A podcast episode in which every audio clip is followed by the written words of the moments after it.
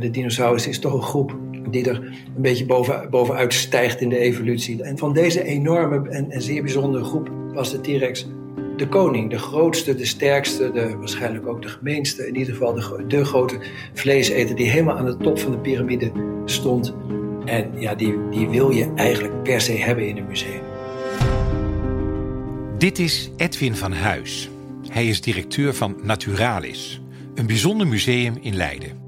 Collectie bestaat uit meer dan 42 miljoen objecten.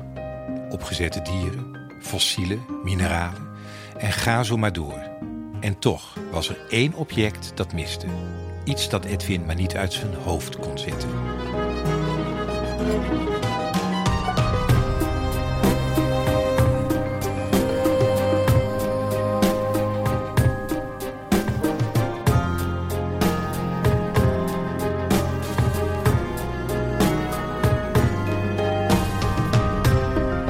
Je luistert naar Topstukken, de podcast over de mooiste kunst en cultuur van Nederland.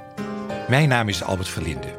In elke aflevering praat ik met een expert van een museum of een andere culturele instelling in Nederland en stel ik de vraag: wat is jouw persoonlijke topstuk? In deze aflevering Edwin van Huis van Naturalis. Hij neemt ons mee op sleeptouw door het museum op weg naar de plek die voor hem van grote betekenis is. Ja, de dinosauruszaal, het is echt wel mijn, mijn, favoriet. Hij is, om te beginnen valt je op hoe hoog die is. 12 meter hoog is vooral omdat we die hoogte nodig hebben voor die enorme langnek die daar, uh, die daar staat. Dat is een, uh, een dinosaurus die veel ouder is dan een T-Rex. Je, je, hebt ze in uh, Jurassic Park, heb je ze ook, uh, ook zien rondlopen. Dit is een, een dier van zo'n 14 meter. dus je kon zelfs nog maar net in deze zaal. Dus bijna met zijn kopje tegen het plafond. Maar daarom uh, moet zo'n dinosauruszaal moet ook heel groot zijn. Want die beesten die erin moeten, die zijn enorm. Ja. Uh, je ziet achter die langnek en ook achter de andere dinosaurussen hier staan... zie je eigenlijk een beeld van het landschap waarin ze leeft. Je ziet ze daar ook uh, lopen. Hè. Je ziet dat ze bewegen. We hebben geprobeerd om te laten zien... Ja, hoe, zag zo, hoe zagen die dinosaurussen nou uit in de tijd dat ze leefden... in het landschap waarin ze leefden. Om daar een beetje gevoel voor te krijgen... als je alleen maar het, uh, het fossiele skelet hebt. Ja. En dan gaan we de hoek om. En dan komen we aan het einde hier komen we bij de T-Rex. Ja, ik vind het iedere keer weer een fantastisch gezicht als je de hoek om komt. En ze, uh, ze komt zo met die, met die enorme kop komt ze naar beneden. Zo uh, op, op ooghoogte op je af. En dan zie je die schedel ook heel goed. En die, die schedel bij een T-Rex is ontzettend belangrijk. Is natuurlijk heel erg groot. Maar is ook, daar zit alle kracht van een T-Rex in. Hè. Die tanden, die bek, daar moest het gebeuren. Die, die, die, die bek was zo ongelooflijk sterk dat die uh, echt alles en iedereen aankwam. En dat, dat zie je ook heel goed, dat die niet alleen groot is, maar dat overal daaromheen uh, botten zijn voor die aanhechting van die spieren om het mogelijk te maken dat hij die, enorme kracht kan, uh, kan gebruiken. Een T-Rex gaat echt over geweld. Er is echt een ongelooflijk veel geweld zit in dat lijf. Is dat, is dat ook de reden dat, dat hij voor jou de meeste betekenis heeft? Zijn heel veel redenen waarom dit object juist, juist voor mij zo belangrijk is. Het, het eerste is, het makkelijkste uh, te begrijpen, is dat het een heel erg bijzonder object is. Het is de e-, enige T-Rex in bezit van een uh, Europees museum. Dus als je een echte T-Rex wil zien, dan moet je naar Naturalis komen. Dat maakt het uh, heel erg bijzonder. Er zijn er heel erg weinig van in de wereld. En degene die er zijn, die zijn eigenlijk allemaal in Noord-Amerika. Wat het ook heel erg bijzonder maakt, is dat het het meest iconische dier is, denk ik, wat ooit heeft geleefd. Iedereen kent de T-Rex. Van alle miljoenen soorten die op aarde zijn geweest, kent iedereen de T-Rex. En dat komt omdat hij zo. Ja, het was, het was de, de koning van de dinosauriërs, kunnen zeggen. En de dinosaurus is toch een groep die er een beetje boven, bovenuit stijgt in de evolutie. Dat is zo'n fantastische groep met die enorme dieren, die enorme langnekken, maar ook die de, de, kleine dinosaurussen, vliegende, uh, zwemmende sauriërs.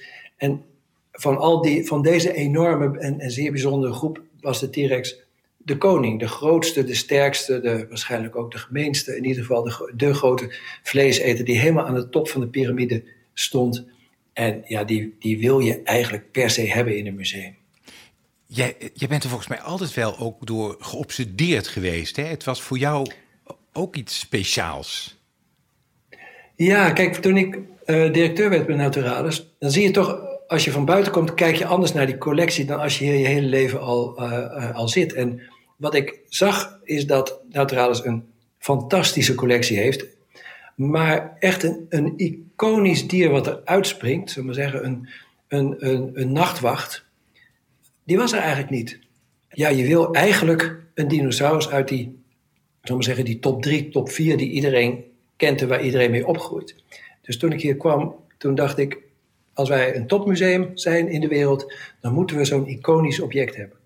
En ik was daar denk ik ook vrij naïef in. Um, ja, zo klinkt het wel. Ik, zou, ik, ik wil ook wel heel veel, maar tussen droom en daad... er staan toch wel wat uh, wetten en praktische bezwaren in de, in de, in de weg. Hoe, hoe kwam je dan in contact met dat er een T-rex was, sowieso ergens? Ja, nou dat was heel erg uh, ingewikkeld. En dat, dat, dat is natuurlijk het eerste wat de specialisten mij hier hebben uitgelegd... dat het eigenlijk een uh, volstrekt kansloos idee was. Omdat ze er niet zijn, ze zijn niet op de markt... En eigenlijk wilde ik ook nog heel graag dat we hem zelf zouden vinden. Oh, tuurlijk. Want uh, zelf een, een, een, een, fossiel vinden is natuurlijk een veel belangrijker, betere manier, ook wetenschappelijk gezien, veel interessantere manier om iets aan de collectie toe te voegen dan iets op de markt te kopen. Nou, en dat, daarvan zeiden ze, ja, dat, hoe stel je dat voor? Ik bedoel, ten eerste worden ze al, niet, worden ze al bijna niet gevonden. Als er één, goede in, uh, in, in vijf uh, à tien jaar wordt gevonden, is het veel.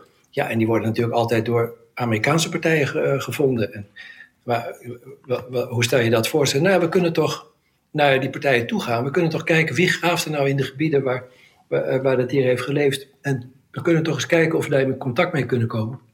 Je weet maar nooit.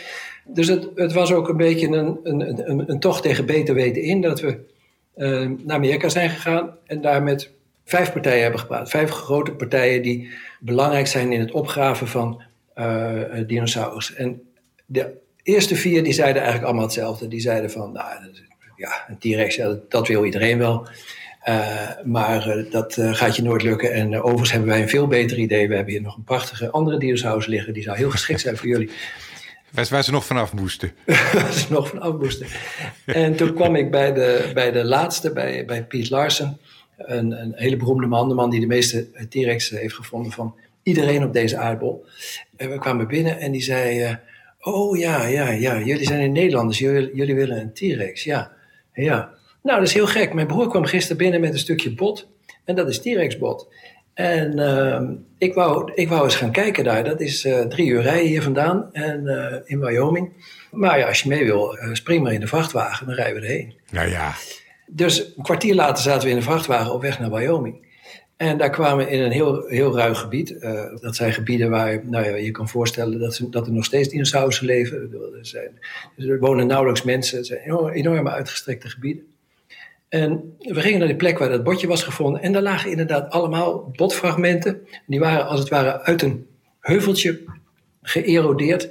En um, uh, wij keken ernaar en dat was, het was duidelijk T-Rex. Sterker nog, die, de specialisten, want ik, ik, kan dat niet, maar de specialisten konden zelfs al aan die kleine fragmentjes zien dat het van een uh, voet van een T-Rex was. Maar dan, dan moet je toch gek worden als je daar staat en je denkt, er ligt hier eentje. Nou ja, ik, ik, ik dacht, jongens, jongens, jongens, al die verhalen over hoe, hoe ingewikkeld het is. En we, en, en we zijn nu een, een, een dag verder en, uh, en we hebben een T-Rex gevonden. Dus uh, ja, we waren redelijk opgewonden. En, ja, dat kan me voorstellen. en dat was ook wel leuk, want dat heuveltje waar het lag, dat had ook een beetje zo de, de, de vorm en de, en de grootte dat je dacht van, ja, dat klopt, daar ligt hij gewoon in, weet je. Als we gewoon die heuvel uh, wegscheppen, dan hebben we een T-Rex. Nou, dus dat moesten we al een beetje voorbereiden. Dus een paar maanden later zijn we daarheen gegaan om die T-Rex op te graven. En we hebben uiteindelijk de hele heuvel hebben we afgegraven. En we hebben helemaal niets gevonden. Oh, dat is een beetje een domper bij dit verhaal eigenlijk. Ja, dat was een enorme domper. We hadden natuurlijk ook heel veel publiciteit gezocht. En er waren live verbindingen met het museum. Dat mensen konden zien hoe wij daar bezig waren. Zodat we iedere keer als we een bot hadden, dat we dat op camera zouden kunnen laten zien. Niks. En we hebben daar acht, acht weken gegraven. Helemaal niks. En uh, toen werd me een beetje duidelijk uh, hoe het zit, zou ik zeggen, met de statistiek van dinosaurussen vinden en de, en, en de kansen erop. Ja. Maar het grappige was, die, die, die man die ons daarmee naartoe had genomen, die had, natuurlijk, die had van tevoren keur gezegd, er kan hier wat liggen, er kan hier niks liggen, je weet het nooit. Maar die voelt zich toch ook wel een beetje schuldig. En die uh, belde me ongeveer een, nou, ik denk een half jaar, drie kwart jaar later belde hij me op. En die zei, we hebben een, een bot gevonden, een T-Rex-bot gevonden in Montana. En dat ziet er interessant uit. Als ik jou was, zou ik nu in het vliegtuig stappen. En dat was niet gebeurd als we, zou ik zeggen, dat avontuur daarvoor niet hadden gehad.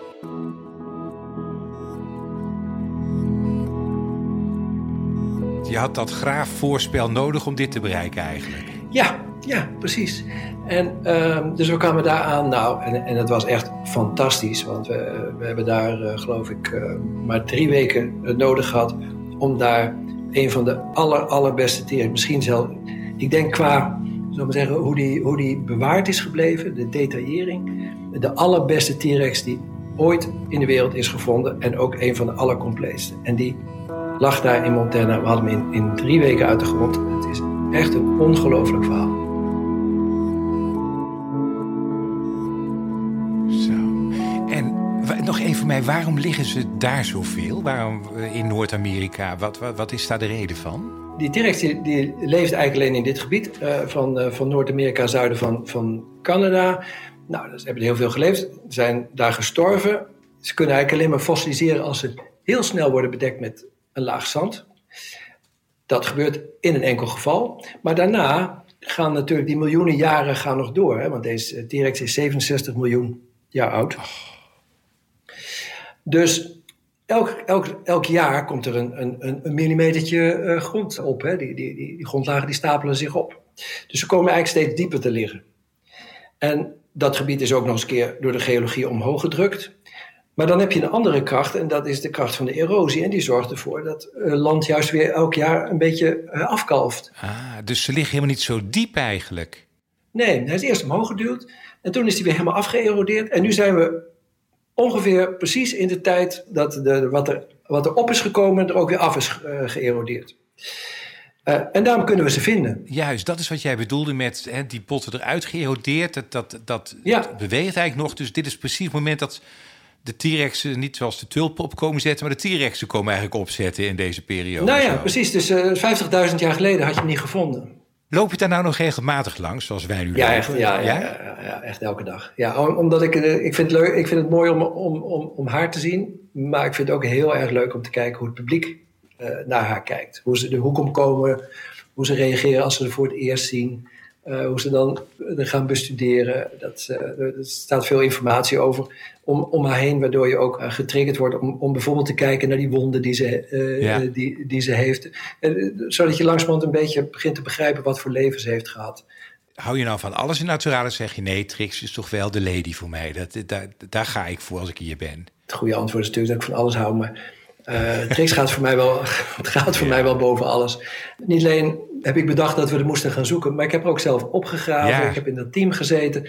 Dus ja, dat, dan, dan, dan hoort ze er wel heel erg, uh, heel erg bij mij. Ja, ze is eigenlijk een beetje deel van je geworden, toch? Ja, ze is wel een beetje deel van me geworden. Ik weet ook dat uh, ze, ze is een jaar lang is op reis geweest, hè, toen wij het museum aan het verbouwen waren. Toen hebben we er naar andere musea in, in Europa gestuurd. En ik was ook een beetje emotioneel toen ze weer terugkwam, merkte ik. Dacht van, god, daar is ze weer. Nou, dat is toch wel heel erg leuk. Dus ja, die, die band die gaat, uh, die gaat best diep, diep tussen ons. Je hoorde Edwin van Huis van Naturalis. Dit was Topstukken, aangeboden door de Bank Giro Loterij, de cultuurloterij van Nederland. Mijn naam is Albert Verlinde, ambassadeur van de Bank Giro Loterij. Ik ben er trots op dat wij ook nu cultuur blijven steunen in heel Nederland, dankzij onze deelnemers. En als je meespeelt in de Magio Loterij ontvang je een VIP-kaart... waarmee je korting krijgt op de leukste uitjes... en gratis ruim 100 musea kunt bezoeken. Dus als alle deuren weer open gaan... kun je straks ook weer naar het Naturalis in Leiden. Nieuwsgierig naar meer mooie verhalen? Abonneer je dan op deze podcast in je favoriete podcast-app... of ga naar bankgiroloterij.nl slash podcast.